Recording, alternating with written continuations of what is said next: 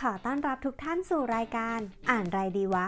รายการที่จะช่วยคุณย่อยความรู้ สรุปสาระจากหนังสือดีน่าอ่านทั้งไทยและเทศ ครอบคลุมเรื่องแนวคิดพัฒนาตัวเอง การทำธุรกิจ การเงิน และการจดบันทึก เพราะเนยเชื่อว่า หนังสือดีๆ สักเล่มสามารถเปลี่ยนชีวิตของเราให้ดีขึ้นได้ episode ที่ 2ทำไมการจดบันทึก BuJo ช่วยจัดระเบียบความคิด และจัดการปัญหาชีวิตของเราได้อย่างน่าเหลือเชื่อ episode นี้จะเป็น EP ต่อจากรีวิวหนังสือวิถีบันทึกแบบ Bullet Journal ที่เนยจะพาทุกคนไปฟังเรื่องราวมหัศจรรย์ของพลังการจดบันทึกค่ะจริงๆ แล้วเนี่ยพลังการจดบันทึกนั้นเนี่ยสามารถแก้ปัญหาชีวิต และจัดการความคิดที่ฟุ้งซ่านให้อยู่หมัด และมันเป็นวิธีการเดียวที่เรียบง่าย ต้นทุนน้อย และทรงพลังที่สุดในชีวิตของเนยเลยค่ะ เรื่องมีอยู่ว่ามีนักธุรกิจคนหนึ่งที่เขาเนี่ยประสบความสำเร็จในการทำธุรกิจเล็กๆ ของเขา มีแผนที่อยากจะเปิดสาขาเพิ่มอีกหนึ่งแห่ง ก็เลยขอกู้เงินนะคะ ธนาคารเพื่อตกแต่งสาขาใหม่ แม้ว่าเธอเนี่ยจะมีสาขามา 3 สาขาแล้วนะคะ ที่ประสบความสำเร็จ แต่ธนาคารกลับปฏิเสธเธอซะอย่างนั้นค่ะ เธอก็รู้สึกหัวเสียนะคะ รู้สึกหงุดหงิดมากนะคะ ระหว่างที่เธอเนี่ยกำลังอาบน้ำเธอก็ไปหยิบเป็ดยางตัวหนึ่งขึ้นมา แล้วก็พูดคุยกับมันค่ะ เป็ดยางนั้นก็คือเจ้าเป็ดตัวเหลืองๆที่เวลาเราจะนึกออกนะคะ แบบมีลูกหลานที่อยู่ที่บ้านเนี่ยก็จะมีเจ้าตัวเป็ดสีเหลืองๆนี้นะคะ อยู่ในห้องน้ำเนาะ เธอเนี่ยก็เริ่มพูดคุยกับเจ้าเป็ดตัวนี้นะคะว่า เออ เธอมีปัญหาอะไรนะคะที่เธอไม่สบายใจ พร้อมกับแจกแจงปัญหาอย่างละเอียดเลย ให้กับเป็ดฟังค่ะ ยกตัวอย่างเช่น เธอบอกว่าปัญหาของเธอเนี่ยคืออะไร สิ่งที่ใช้ไม่ได้ผลของเธอคืออะไรทำไมจึงใช้ไม่ได้ผล แล้วก็เธอเนี่ยได้พยายามทำหรือลองทำอะไรใหม่ ๆ ไปแล้วบ้างนะคะ มีอะไรที่ยังไม่ได้ลองบ้าง และสุดท้ายก็คืออะไรคือสิ่งที่อยากให้มันเกิดขึ้นค่ะ ซึ่งกระบวนการนี้นะคะ เรียกว่าเป็ดยางค่ะ มาจากในหนังสือ The Pragmatic Programmer ของคุณแอนดรูฮันส์และคุณเดวิดโทมัส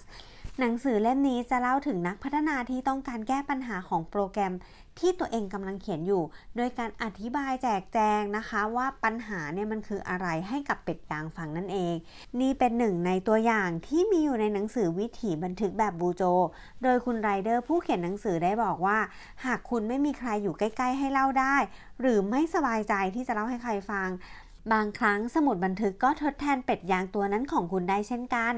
สิ่งสำคัญในการจัดการปัญหาในชีวิตไม่ว่าจะเป็นหมดไฟในการทำงาน หมดแพชชั่น เหนื่อยหน่ายกับชีวิต เจอแต่ปัญหามากมายถาโถมนะคะ ให้คุณลองหยิบสมุดบันทึกกับปากกาขึ้นมา เขียนปัญหาและสิ่งต่างๆ ที่คุณคิดอยู่ในหัว แล้วคุณจะพบวิธีที่จะจัดการกับปัญหาเหล่านั้นได้ค่ะ เหมือนอย่างที่ผู้หญิงคนนี้นะคะ ที่เนยได้เกริ่นไปตอนต้นว่า พอเธอเนี่ยได้มานั่ง ค่อยๆ ทบทวน ค่อยๆ ตระหนักว่าเกิดอะไรขึ้นกับเธอค่ะ ความจริงแล้วเป้าหมายของเธอเนี่ยไม่ได้อยู่ที่การเปิดสาขาใหม่ แต่อยู่ที่การสร้างความเติบโตโดยรวมให้กับธุรกิจ เมื่อเธอคิดได้ดังนั้น เธอก็เลิกเครียดกับการโฟกัสในเรื่องของการกู้เงินกับสาขาใหม่ที่ธนาคารนะคะ คราวนี้เธอก็เลยได้ pop up ไอเดียขึ้นมาว่า เฮ้ย งั้นฉันจะลองตั้งร้านเล็กๆ ชั่วคราวขึ้นมาสัก5ร้านก่อนละกัน เพื่อทดสอบว่าทำเลไหนมียอดขายสูงสุด ซึ่งนี่ก็เป็นไอเดียที่ดีมากๆ โดยที่เธอเนี่ยไม่ต้องกู้เงินธนาคารอีกต่อไปค่ะ เธอขอบคุณทฤษฎีเป็ดยางและสมุดบันทึกนะคะ ที่ทำให้เธอเนี่ยได้ค้นพบวิธีแก้ปัญหาอย่างที่ไม่คิดว่าจะแก้ได้มาก่อน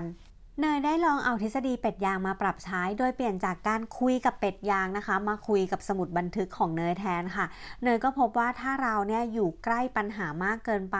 ทำให้บางครั้งเนี่ยเรามองไม่เห็นวิธีแก้ค่ะ ตรงกันข้ามพอเนยเหมือนได้จดบันทึกและได้มอง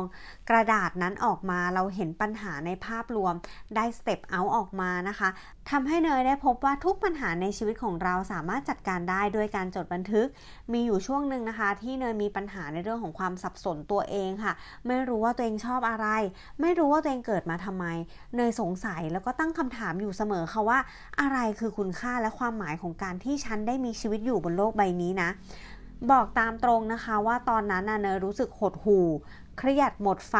ไร้จุดหมายในชีวิตเอาแบบมาก ๆ เลยค่ะ รู้สึกว่าชีวิตเนี้ยทำไมมันยากจัง ไหนจะต้องหาเงิน ไหนจะต้องประสบความสำเร็จ ไหนจะต้องบริหารความสัมพันธ์ แล้วก็มีอะไรต่อมีอะไรอีกมากมายที่เรารู้สึกว่าเราเนี่ยแบกความหวังของตัวเองแล้วก็ครอบครัวเอาไว้ ตอนนั้นเนี่ยออกแนวฟุ้งซ่านค่ะ เพราะว่าหาทางออกไม่เจอจนเนยได้อ่านหนังสือนะคะ ซึ่งตอนตอนหนึ่งในหนังสือเล่มนี้ ชื่อว่า The Road Not Taken มันคือบทกวีของคุณโรเบิร์ตฟอสเขาบอกว่าให้เราลองหลับตา จินตนาการดูค่ะว่า คุณเนี่ยเป็นนักเดินทางที่มาถึงทางแยก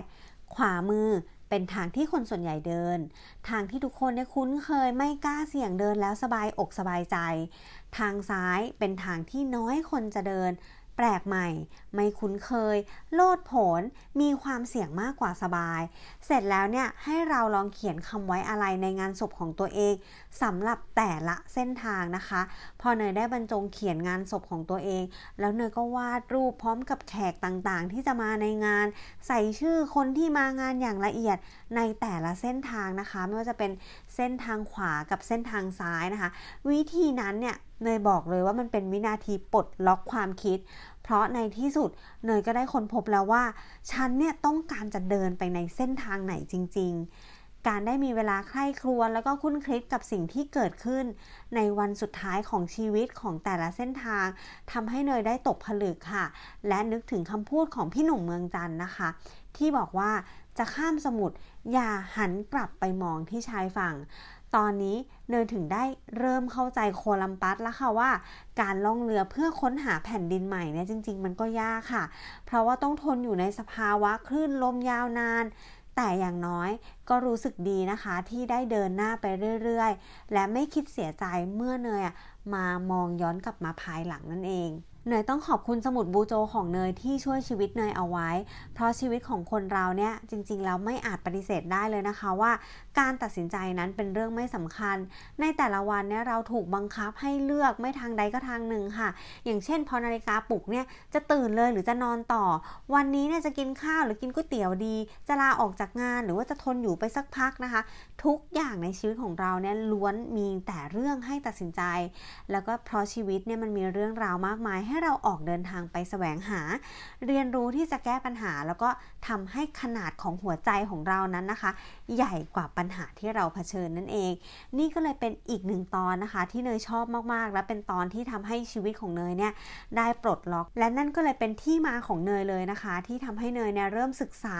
เรื่องการจดบันทึกอย่างจริงจังนะคะ และตอนนี้นะคะเนยก็ศึกษาเรื่องของการจดบันทึกเพื่อออกแบบชีวิตอย่างจริงจังเช่นเดียวกันค่ะ เพราะว่าเนยอยากจะช่วยผู้คนที่มีปัญหาแบบเดียวกับเนย อย่างที่เนยเคยเป็นนะคะสำหรับคนที่ต้องการมีชีวิตที่ดีขึ้นรอบด้านด้วยการจดบันทึก สามารถกดติดตามเนยได้เลยนะคะ ที่เพจครูเนย Passion to Win เนยมีคลิปสอนฟรีกว่า 500 คลิปวิดีโอ และก็มีคอร์สออนไลน์สำหรับคนที่สนใจอยากไปต่อนะคะ ก็สามารถที่ ทักไปได้ที่ inbox เพจ Passion to Win ค่ะสำหรับท่านผู้ฟังที่ฟังเนยมาถึงตรงนี้แล้ว มีประโยคไหนที่โดนใจที่สุด หรือฟังแล้วรู้สึกยังไงบ้างลองคอมเมนต์มาบอกเนยหน่อยใต้โพสต์นี้นะคะ หรืออยากให้เนยรีวิวหนังสือเล่มไหน